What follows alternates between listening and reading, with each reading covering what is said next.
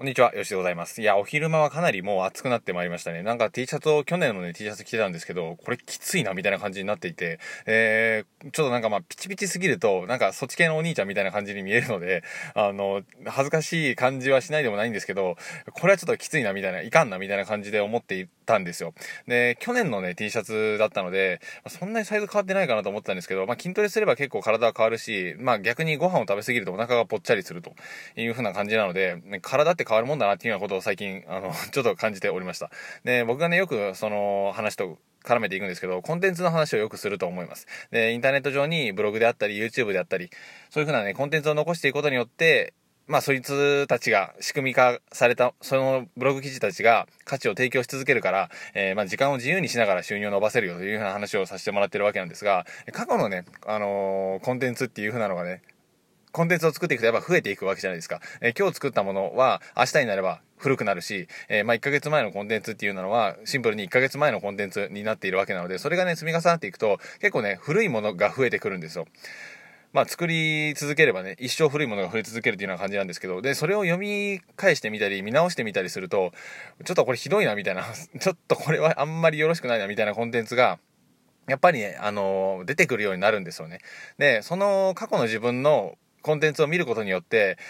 やっぱどれだけ成長したのかっていうのを感じ取ることができるし、あ、これはやっぱあかんなみたいな感じで修正できるポイントが出てくるという風な、こういったね、隠れたメリットもコンテンツを作ることによって得られるんですよ。で筋トレも全力でやっていけば、まあ、ね、服が入らなくなったっていう風な感じで見れば、過去の自分とどれだけ成長したかっていうのを感じ取れるというわけなんですけれども、基本的にはこういう事象ってあんまりなくて、でもね、やっぱインターネット上に自分の考えとか、自分のこのね、ラジオとかも喋りが全部出るわけですので、何を考えているのかとか、どういう口調だったのかとか、なんかネガティブなこと言ってるな、みたいな、そういう風な発見もね、あの、インターネット上のコンテンツっていうのは、如実に現れるんですよね。で、それが月日が経つほどに自分の成長とかっていうのも感じ取れるという風な感じでございます。で、なんかあの目標とかはね、結構思い返してみたり、ノートに書いてたりすると、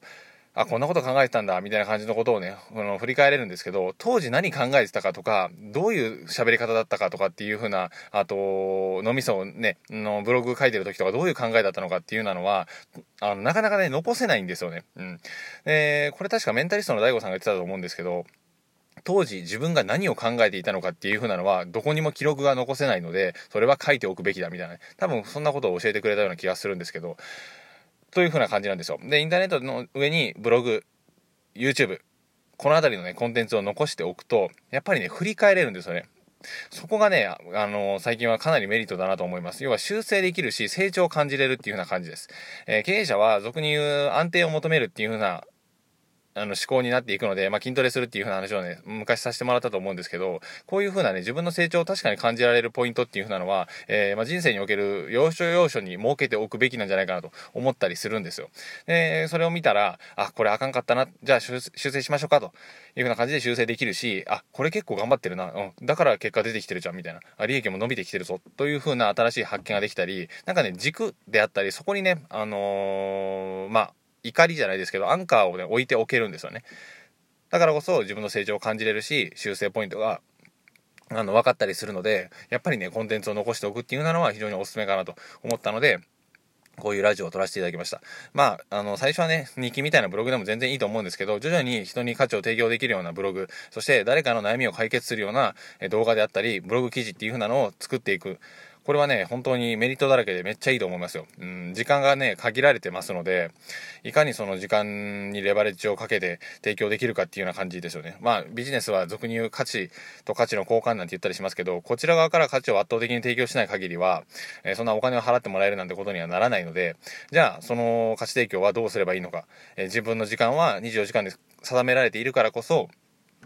インターネット上に価値提供できる仕組みを量産していこうと。えー、つまりコンテンツを作っていこうというふうな感じですね。で、今回はコンテンツを作っていくことによって、当時の自分の思考であったり、レベルっていうふうなのがはっきりわかるので、修正するポイントや、頑張ってるな、成長してるなというふうなポイントが見つかる可能性が高いというふうなメリットでございました。えー、コンテンツについてね、やはり、えー、かなり理解を深めていく必要があると思いますし、僕もね、コンテンツを作っている身として、えー、今ね、かなりいいものが完成しましたので、よかったらメルマガの中でしか紹介してないですけど、下の無料メルマガよりご覧いただければなと思います。